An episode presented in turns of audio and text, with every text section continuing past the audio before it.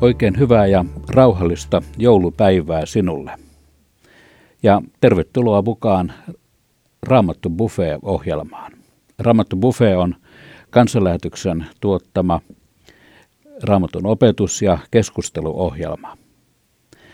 Minä olen Seppo Palonen ja toimin tässä ohjelman toisena juontajana. Ja kaverina juontamassa minulla on tässä Leo Louhivaara. Tervetuloa mukaan. Lämmin kiitos. Tässä joulupäivän raamattupufeessa saamme kuulla kirkkovuoden mukaisen raamatun tekstin, sitten alustuksen siitä, keskustelua ja jouluista musiikkia. Tänään on joulupäivän aiheena Nyt Betlehemiin. Seppo, mikä joululaulu on sinulle sellainen erityisen rakas ja miksi juuri kyseinen laulu? Tässä pari-kolme vuotta sitten ostin semmoisen kokoelma joulu CD, josta löytyy tämmöinen kuin Hiljenee maa kappale. Hyvin tämmöinen rauhallinen, kaunis, nuorella äänellä laulettu laulu. Siinä on jotenkin semmoista oikeaa joulutunnelmaa. Kyllä varmasti vaikka on joulussa on ihan tämmöistä historiallisista asioista, niin saa sitä tunnelmaakin olla. Ja tästä mä löydän sitä puhdasta joulutunnelmaa. Hyvin kaunis kappale. Hiljenee maa. Entäs sinä, Leo, musiikkimiehenä, musiikkievankelistana, mikä olisi sinulle semmoinen rakas joululaulu ja miksi juuri se? Joulu joka päivä. Joku on osuvasti sanonut, että kristityllä pitäisi olla mielessään joka päivä joulu ja pääsiäinen eikä vaan mielessään, vaan elämässään, niin ehkä juuri sen takia nousi tuo laulu, että joulun sanoma saisi elää vuoden jokaisena päivänä. Tänään saamme kuulla tutun jouluevankeliumin, eli Luukkaan evankeliumista sen toisesta luvusta jakeesta 1 jakeeseen 20. Ja Leo, Luetko meille tämän tutun ja rakkaan raamatun kohdan? Siihen aikaan antoi keisari Augustus käskyn, että koko valtakunnassa oli toimitettava verollepano. Tämä verollepano oli ensimmäinen ja tapahtui Kviriniuksen ollessa Syyrian käskyn haltijana. Kaikki menivät kirjoittautumaan veroluetteloon kukin omaan kaupunkiinsa. Niin myös Joosef lähti Galileasta, Nasaretin kaupungista, ja meni verollepanoa varten Juudeaan, Daavidin kaupunkiin, Betlehemiin. Sillä hän kuului Daavidin sukuun. Hän lähti sinne yhdessä kihlattunsa Marian kanssa, joka odotti lasta. Heidän siellä ollessaan tuli Marian synnyttämisen aika, ja hän synnytti pojan, esikoisensa. Hän kapaloi lapsen ja pani hänet seimeen, koska heille ei ollut tilaa majapaikassa. Sillä seudulla oli paimenia yöllä ulkona vartioimassa laumaansa. Yhtäkkiä heidän edessään seisoi Herran enkeli, ja Herran kirkkaus ympäröi heidät. Pelko valtasi paimenet. Mutta enkeli sanoi heille, älkää pelätkö, minä ilmoitan teille ilosanoman, suuren ilon koko kansalle. Tänään on teille Daavidin kaupungissa syntynyt vapahtaja. Hän on Kristus, Herra. Tämä on merkkinä teille. Te löydätte lapsen, joka makaa kapaloituna seimessä. Ja samalla hetkellä oli enkelin ympärillä suuri taivaallinen sotajoukko, joka ylisti Jumalaa sanoen, Jumalan on kunnia korkeuksissa, maan päällä rauha ihmisillä, joita hän rakastaa. Kun enkelit olivat menneet takaisin taivaaseen, paimenet sanoivat toisilleen, nyt Betlehemiin, siellä me näemme sen, mitä on tapahtunut, sen, minkä Herra meille ilmoitti. He lähtivät kiireesti ja löysivät Marian ja Joosefin ja lapsen, joka makasi seimessä. Tämän nähdessään he kertoivat, mitä heille oli lapsesta sanottu. Kaikki, jotka kuulivat paimenten sanat, olivat ihmeissään. Mutta Maria kätki sydämeensä kaiken, mitä oli tapahtunut, ja tutkisteli sitä. Paimenet palasivat kiittäen ja ylistään Jumalaa siitä, mitä olivat kuulleet ja nähneet. Kaikki oli juuri niin kuin heille oli sanottu.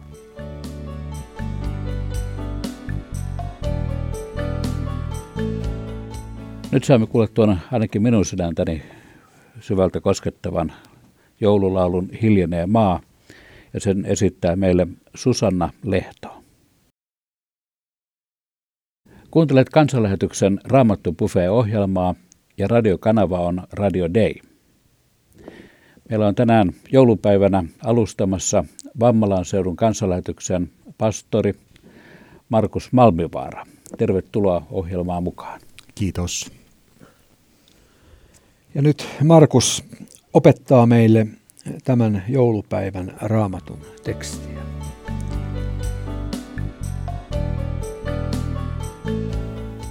Eräs jouluaamu on jäänyt lähtemättömästi mieleeni. Asuimme silloin Pohjois-Pohjanmaalla ja pakkanen paukkui kireänä.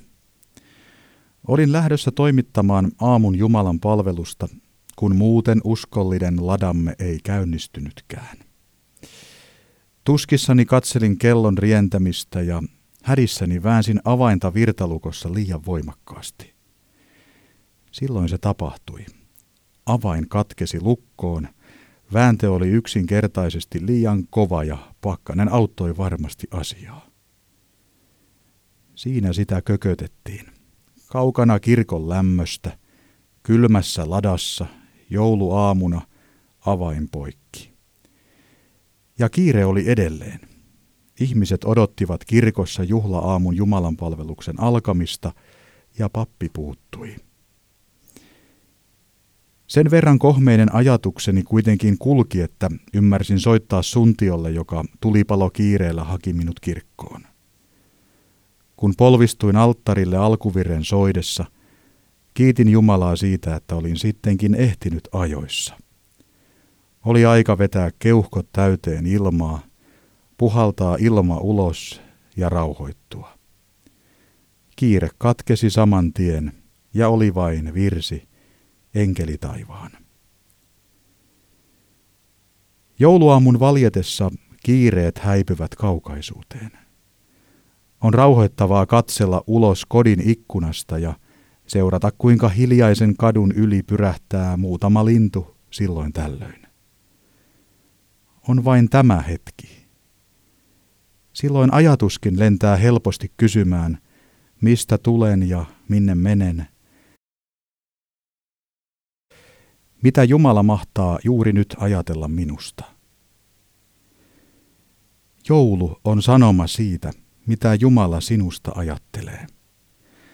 Se on kuin rakastetun lähettämä kirje, joka kolahtaa postilaatikkoon ja jota lukiessa ymmärtää, hän rakastaa oikeasti. Alusta lähtien Jeesuksen elämällä oli vain yksi tarkoitus, rakastaa ihmiskunta Jumalalle. Seimen lapsi syntyi maailmaan eläkseen täydellisen elämän ihmiskunnan puolesta ja kuollakseen ristillä maailman syntien sovitukseksi. Jeesuksen koko elämä tyhjeni siihen, että hän rakensi sillan, jota pitkin me voimme kulkea pyhän Jumalan syliin. Sieltä hän Jumalan suunnitelman mukaisesti saapui, isän helmasta.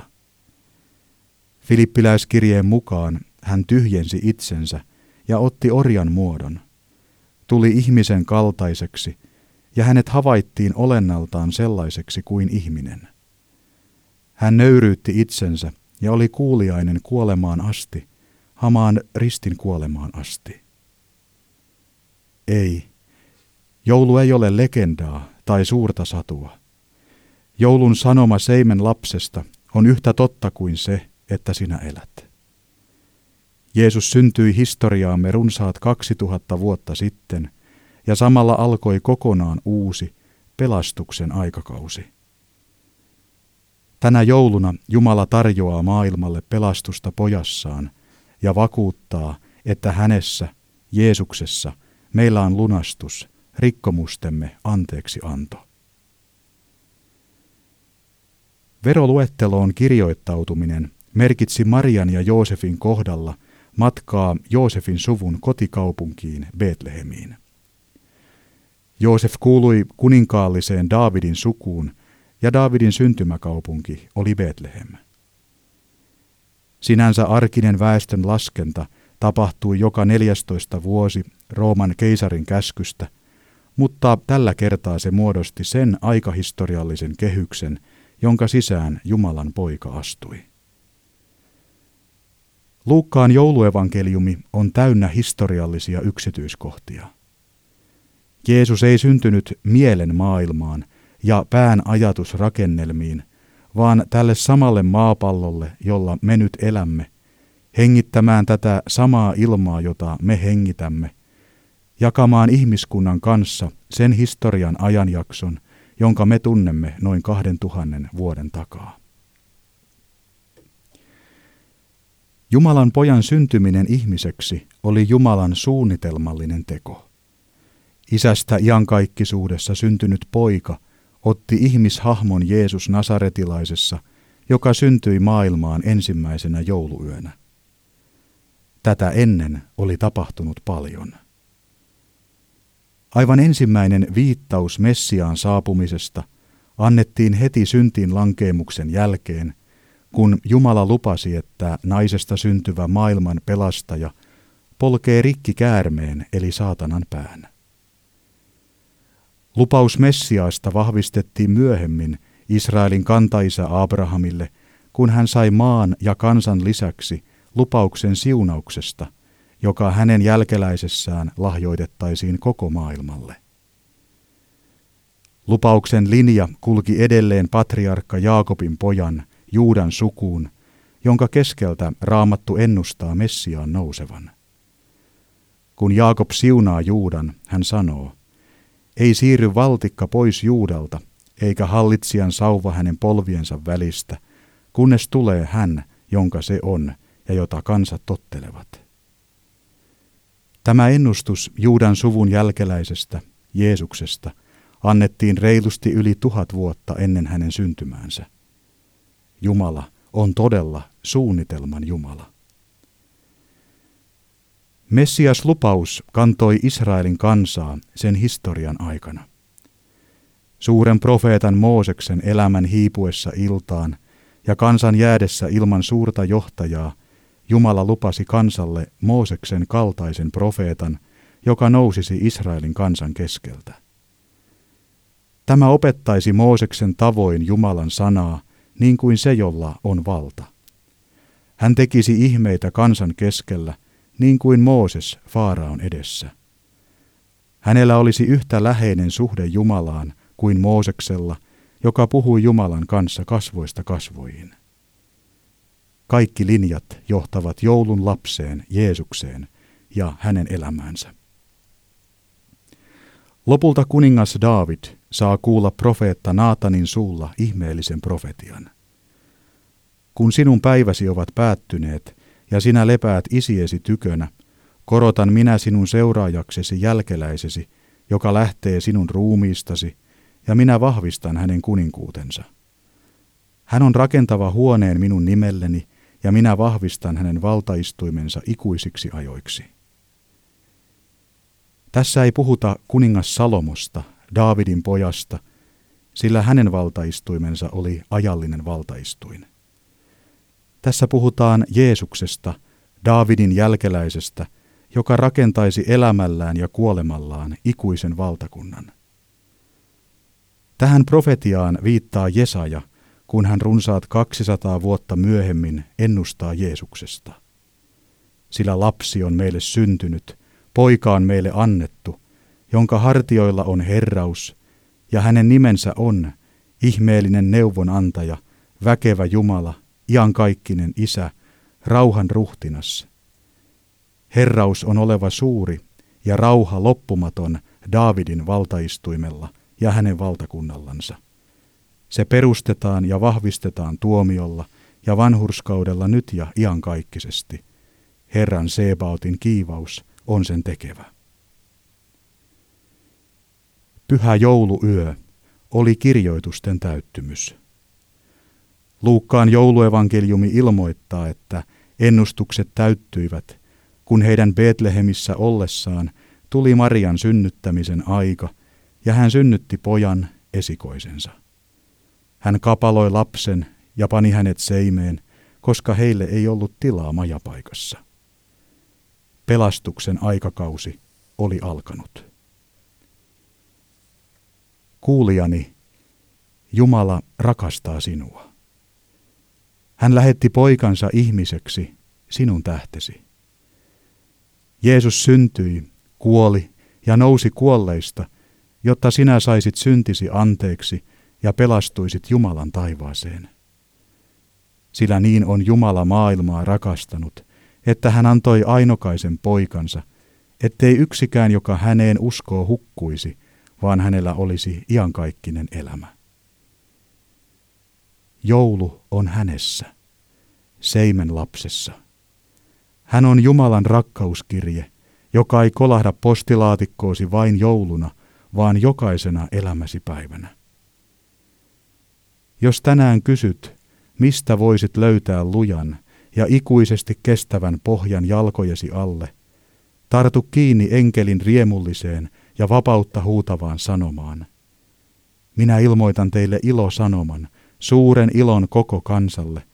Tänään on teille Daavidin kaupungissa syntynyt vapahtaja, hän on Kristus, Herra.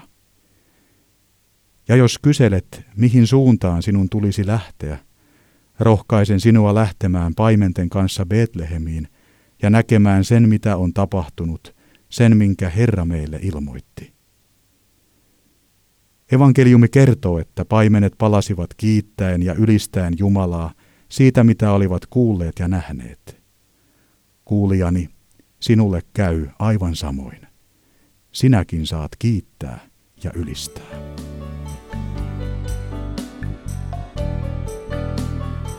Näin pastori Markus Malmivaara tutusta ja rakkaasta Luukkaan jouluevankeliumista. Ja meillä on tässäkin joulupäivän raamattupufeessa kaksi mielenkiintoista keskustelijaa. Isto Pihkala, tervetuloa ohjelmaan. Kiitoksia ja hyvää joulua kaikille. Ja toisena keskustelijana meillä on Matti Johannes Korhanen, näinhän se oli. Kyllä, kiitoksia ja hyvää joulua. Matti on Uusitielehden toimittaja ja teologian maisteri Hämeenlinnasta. Ennen kuin aloitamme tästä keskustelun päivän aiheesta, niin kuuntelemme vielä sitä ennen musiikkia ja tämä kyseinen laulu, jonka valitsin, joulu, joka päivä. Kuuntelet Radio Dn taajuudella kansanlähetyksen Raamattu Buffet-ohjelmaa. Tästä joulupäivän aiheesta puhui Markus Malmivaara. Ja keskustelijamme ovat Matti Johannes Korhonen ja Isto Pihkala. Erässä kaunissa ja paljon lauletussa joululaulussa puhutaan joulun sadusta. Onko tämä edellä kuultu tuttu jouluevankeliumi sieltä Lukkaan evankeliumista, onko se satu? Niin, niin kuin Markuskin tuossa totesi, että, että tiukasti se raamattu itse sen ainakin historiaan sitoo sen tekstin. Ja mun mielestä aika mielenkiintoista, että meillä on kaksi erilaista ää, todistusta tai kertomusta Jeesuksen syntymästä Luukkaan evankeliumissa ja Matteuksen evankeliumissa. Ja nyt niin kuin raamatun tutkijathan on, totta, kun he ihan tuolla yliopistossakin, joka ei sinänsä ole mitenkään kirkolliseen viitekehyksiä sidottu, niin tutkii näitä, näitä tekstejä. Siellä ne pohtii muun muassa tämmöisiä, että miten näin kuin historiallisesti voidaan sanoa, että onko nämä raamatun kertomukset aitoja vai ei. Ja silloin yleensä, jos tota, on kaksi erilaista todistusta niin kuin samasta aiheesta, niin se yleensä niin kuin korostaa tai alleviivaa sen tapahtuman historiallisuutta. Ja niinhän meillä nyt esimerkiksi tässä joulu kertomuksessa on, että, että meillä on Luukkaan ja Matteuksen evankeliumi todistukset, jotka poikkeaa monessa, ne on aika erilaisia, mutta ne ei kuitenkaan niin kuin ole ristiriitaisia, vaan ne, niissä on se sama asia, mutta ne on kerrottu täysin, täysin eri tavalle ja, ja se niin kuin tarkoittaa sitä, että he ei niin kuin tukeudu toisiinsa tässä, tässä kertomuksessa, vaan he, niin kuin, heillä on, heillä on omat, omat lähteensä ja tota, se niin kuin näyttäisi puhuvan sen puolesta, että tässä on niin kuin historiallisesta tapahtumasta kyse, ihan näin niin kuin no, ilman, ilman muuta, siis sehän, on, sehän vahvistaa sen luotettavuutta, kun jos nyt joku kaveri viedään esimerkiksi oikeuteen ja todistajat käyttää täsmälleen samoja sanoja tapahtumien kulusta, niin kyllä siinä tulee sellainen maku, että se on niin kuin ennalta sovittu. Tässä on historiallinen tapahtuma ja, ja se on hurja rakas. Mä, vuosien varrella, kun kirkossa sitä on kuullut, niin siihen on rakentunut vahva tämmöinen tunneside, mutta sitten van, vahvasti myöskin sellainen ikään kuin omaan maailmaan semmoinen visuaalinen, todellinen kuva siitä, näin se tapahtuu. Ja se on, se on niin varsin puhutteleva. Siis Jumala tulee näin vaatimattomalla, hiljaisella ja eleettömällä tavalla tähän maailmaan. Se eh, puhuu jatkuvasti siitä, kuinka Jumala kätkee suuruuteensa monta kertaa tämmöisiä vastakohtaisuuksia. Aivan samahan oli sitten Golgatalla, kun äh, hänet niin kuin rosvona ja rikollisena ristiinnaulitaan ja siinä tapahtuu maailman historian suurin voitto. Jonka tappioksi hän tuki, luki sen ensin nämä opetuslapset, mutta samalla siis siinä on tulemisessa ja lähtemisessä jotain samaa suuruutta. Maailmassahan on tapahtunut historiassa valtava määrä asioita hyvin kaukaa, joista ei me voida olla varmoja. Onko ne, ne todella tapahtunut, mutta eihän niistä kiivailla sillä tavalla kuin joulusanomasta. Miksi näin? Niin, toisaaltahan joulu, joulusanoma on hyvin suosittu. Sitä lauletaan, lauletaan tuolla ja tota, jopa esimerkiksi Japani, joka ei ole, ei ole millään tavalla kristillinen maa, niin sielläkin se joulu jotenkin kuitenkin sinne tavarataloihin kuulemma on tullut. Mutta sitten, sitten toisaalta niin tämä on keskustelu, että halutaan – halutaan niin kuin raamatusta kaikki tällainen yliluonnollinen siivota pois, niin se on ollut aika, aika paljon, paljon tota, niin suosittua viimeisten vuosikymmenien aikana. Mutta tota, tuohon tuli vielä semmoinen mieleen, että, että yhteen aikaa oli tuolla yliopistoteologiassa semmoinen suosittu ohjelma kuin myyteistä riisuminen. Eli raamatusta haluttiin kaikki tämmöinen myyttinen aines niin sanotusti riisua pois. Ja tota, tähän aika mielenkiintoiseen kommentti on heittänyt edesmennyt Oxfordin yliopiston profess, kirjallisuuden professori C.S. Lewis, joka monet varmaan tuntee Narnia-kirjoista, niin hän kertoi sillä tavalla, että hän on koko elämänsä ajan tutkinut tämmöisiä ritarikertomuksia ja legendoja ja myyttejä, mutta sitten kun hän otti raamatun, hän oli aikaisemmin ateisti, mutta sitten hän kääntyi kristityksi ja hän sanoi, että kun hän raamattua lukee, niin, niin se, se on niin kuin täysin erilaista kuin ne myytit. Joo, en mäkään ole lapsesta saakka en koskaan tätä niin kuin myyttinä pystynyt näkemään. Se, se, on, se, mulle, se on mulle hurjan semmoinen todellinen, mutta kyllä se visuaaliseksi on muuttunut. Ja minusta on se tärkeää, että me ajatellaan näitä lapsia nyt tässä jouluna, niin, niin minusta on se hirveän kiva esimerkiksi semmoinen seimi-asetelma. Se on ruvennut yleistyä meidänkin kodeissa Suomessa, tämä seimi. Ja ja tietysti joulukuusi ja muu kulke, mutta, mutta juuri tämä seimi, jossa, jossa me niin nähdään tämä Jeesuksen olemuksen, mutta tuolla Japanissahan ne menee seko, sekaisin nämä kaikki joulupukit ja seimet ja siellä oli velipoika, joka on siellä lähettinä, niin hän kertoi sitten, että siellä oli yhden tavaratalon ikkunassa, oli tämmöinen seinimiasetelma, mutta siinä, siinä seimessä makas joulupukki. että kyllä se meidän joulun lahja on jotain muuta kuin niitä meidän joulupukin tuomia tavaroita. Me, me opittaisiin iloitseen siitä, että me annetaan lahjoja nyt toinen toisillemme sen tähden, että emme voida oikeastaan Jeesukselle niin kuin mitään konkreettista antaa. Että me hänen juhlansa vietetään ja sen takia me niin kuin toinen toisiamme muistamme. Mutta suurin lahja, mitä me nyt saatiin, oli kyllä Jeesus. Siis tämä joul, jouluna, muist, pidettäisiin Jeesus mielessä jouluna tässä nyt kun on lapset leikkii ja muuta tällaista, niin, niin olisi tämä näkökulma meillä mielessä, olisi kivaa. Voitaisiin se lahja antaa Jeesukselle, antaa oma itsemme. Niin, ja laulettaisiin lasten kanssa jotain Jeesuslauluja myöskin. Hmm. Tämä on semmoinen päivä minusta, siihen sopii. Markus tuossa alustuksessaan kulki oikeastaan koko raamatun lävitse. Hän sieltä vanhassa testamentista ihan ensi lehdiltä lähtien veti semmoisia lankoja, jotka sitten kaikki siihen jouluyön tapahtumaan kiteytyivät. Löytyykö tosiaan näin laajasta kirjasta kuin Raamattu ja niin pitkän ajan jakson aikana syntyneestä kirjasta kuin Raamattu tämmöinen punainen lanka? Ky- kyllähän se löytyy sieltä. Se, mutta te, kyllä se sel, silti tuli, tuli tässä, silloin kun se lähti toteutumaan, niin kyllä se tuli sitten yllätyksenä, yllättävällä tavalla. Mutta kyllä tämä johdonmukainen päätepiste sille raamatun ilmoitukselle, katso Jumalan karitsa. Joka, ja, ja sitten siellä on ihan tämä syntymä, se on hyvin konkreettisesti sanottu, kun se lukee, lukee sen ketjun, mikä sinne syntyy. Mm. Itse haluaisin vielä että Mooses, Mooseksen asemaa niin korostaa, kun se on ihan selkeästi niin kuin keskeisin profeetta vanhassa testamentissa.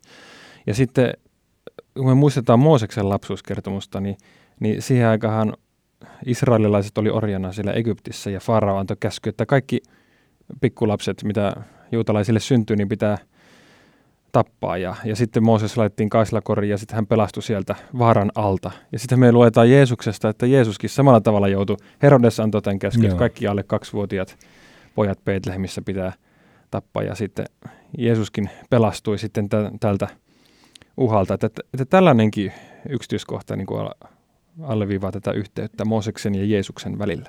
Joo, eikä se ole, siis tämä on tärkeää, niin kun Raamattu lukee, niin se ei ole, se ei ole tämmöisiä yksittäisiä jakeita, vaan, vaan siitä mm. tulee juuri siis ihan tämmöisiä asiakokonaisuuksia, Aivan, jotka muodostaa sen ketjun, sen punaisen langan.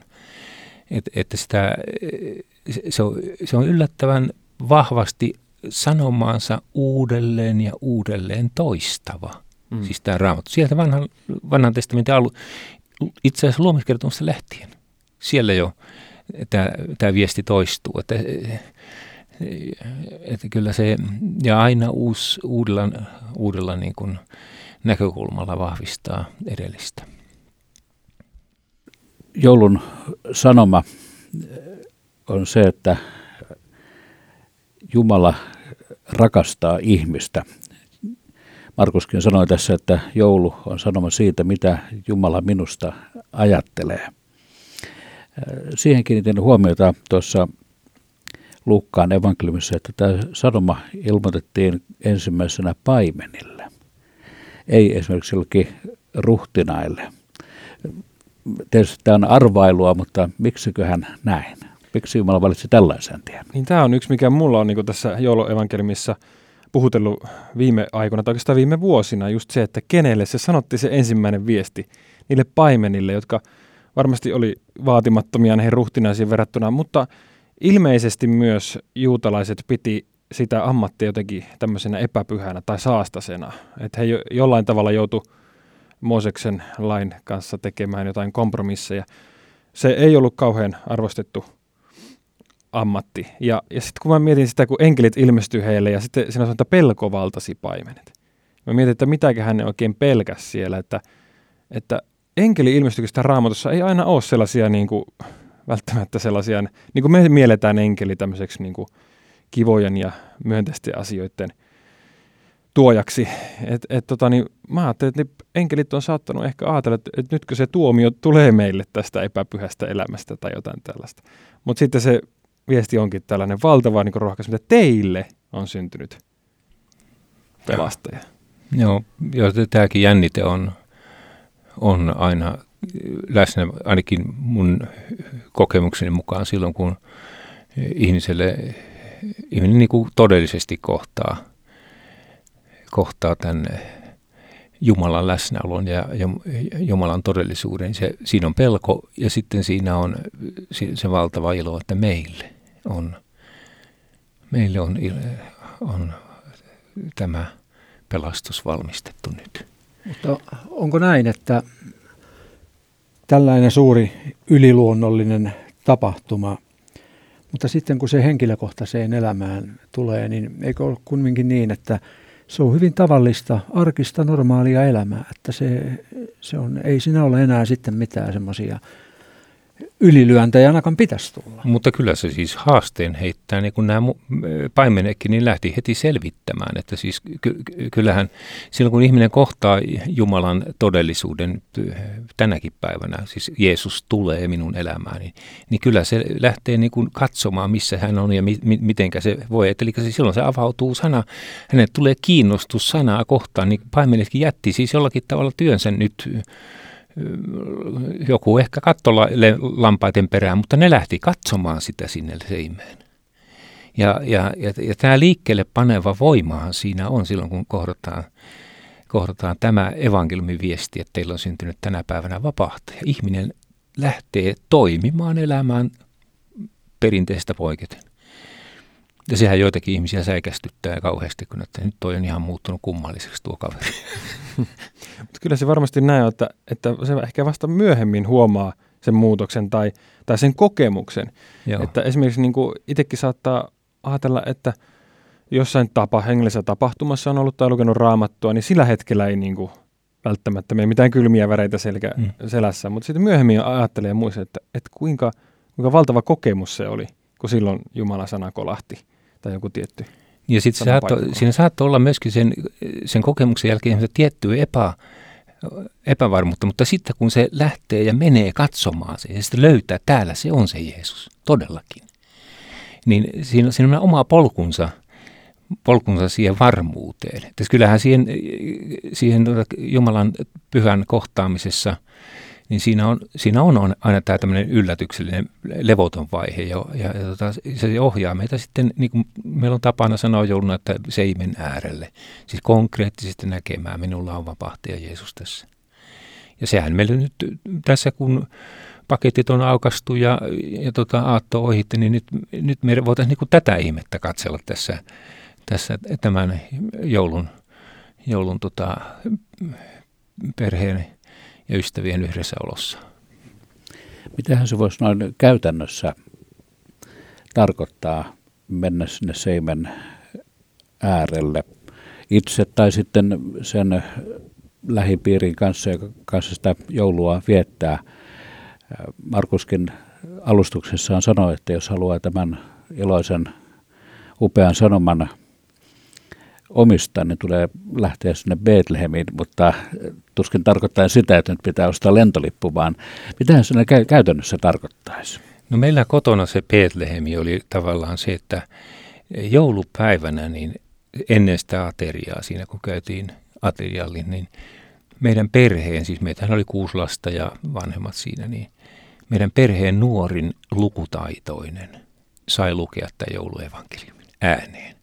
Ja se jollakin tavalla on jäänyt niin kuin, mulle semmoisen tuntuu, että nyt me ollaan niin kuin siinä, ollaan siinä perillä sen seimen äärellä. Ja tämmöistä, tätä nyt toivoisin siellä, siellä, kun ihmiset kodeissa viettää nyt tätä joulupäivää, että ne voisi kokea sen, että me ollaan nyt Jeesuksen äärellä.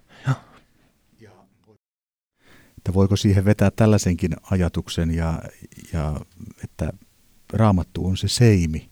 Jossa Kristus lepää. Kyllä, kyllä voi, joo. Juuri niin se on. Niin kyllä mä ajattelen, että, että kullakin perheellä ja suvulla on omat ne joulutraditiot ja, ja tota, varmasti niin kuin mon, monta eri kautta voi sinne Betlehemiin mennä. Että, mm. että kyllä mä ajattelen, että mielissämme niin kuin muistelemme sitä, mitä tapahtuu ensimmäisenä jouluna. Ja, ja että se, että kun me muistellaan, Lutherhan puhuu sanan märehtimisestä. Mun mielestä se on aika hyvä. Mm hyvä termi, että, että, se, se niin kuin, että me muistellaan ja, ja tutkitaan ja märehditään, niin se, kun me tutkitaan Jumalan sanaa ja muistellaan sitä, niin se ei ole mitä tahansa muistelemista, vaan silloin me ollaan se Jumalan sana äärellä ja se niin kuin saa vaikuttaa meissä Joo. sitten. Joo. Joo, Joo tämä on, tämä on minusta niin kuin parasta tapaa viettää nyt joulua. Siis se, koska tämä on semmoinen, meillähän sisältyy valtava määrä muistoja ja tunteita tähän. Ja, niin se, että tartuttaisiin, pidettäisiin tätä raamattua nyt siinä seimenä ja sieltä katsottaisiin, mitä se, mitä se niinku meille tällä hetkellä välittää.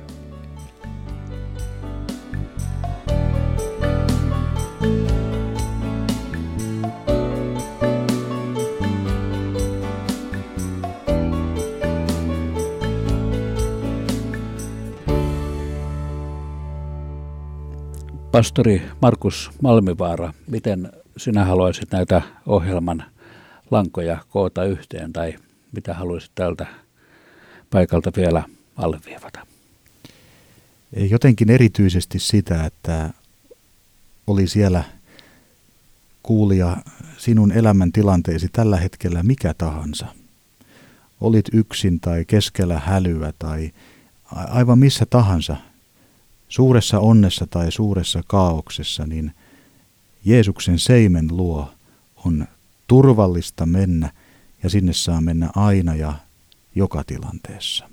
Jos se enkeli säikäyttikin paimenia, niin kun he pääsivät Betlehemiin ja kumartuivat vastasyntyneen Jumalan pojan seimen äärelle, niin kaikki pelko ja hämmennys oli poissa ja oli vain yksi hetki, se hetki, että sai katsella Jeesusta kasvoista kasvoihin.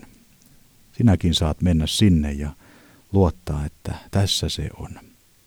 Tämä kestää, tämä pysyy ja tässä on minun elämäni valo. Kiitos Markus. Entä Seppo, mitä ajatuksia jäi syvimmiltään mieleesi? No sellainen lohduttava näkökulma, että jouluhan noin juhlana ei ole kaikille helppo. Se on monillekin hyvin vaikea. Siihen sisältyy niin paljon yhteisyyden ja lämmön odotuksia ja sitten paljon pettymyksiä. Mutta tämä valtava lohdutus, minkä maailman vapahtaja ja hänen läsnäolonsa tuo tilanteeseen kuin tilanteeseen, että sen saa omistaa ihan jokainen. Entä sinä, Leo? Niin, joulun sanoma ei katso olosuhteisiin eikä elämäntilanteisiin. Nämä on ihmisten rakentamia monta kertaa nämä joulun kulissit, mutta joulun sisältö, niin se kuuluu ihan, ihan jokaiselle, oli elämäntilanne, mikä oli. Näin on päättymässä joulupäivän Raamattu Buffet. Ohjelman tarjosi kansanlähetys ja radiokanava oli Radio Day. Kiitokset Markus Malmivaaralle ja kiitokset Matti Johannes Korhoselle ja Isto Pihkalalle mukana olosta ja keskustelusta. Voit vielä palata tähän ohjelmaan netissä pisteessä avaimia.net. Toivotamme sinulle kuulia oikein rauhallista ja siunattua joulun ajan jatkoa.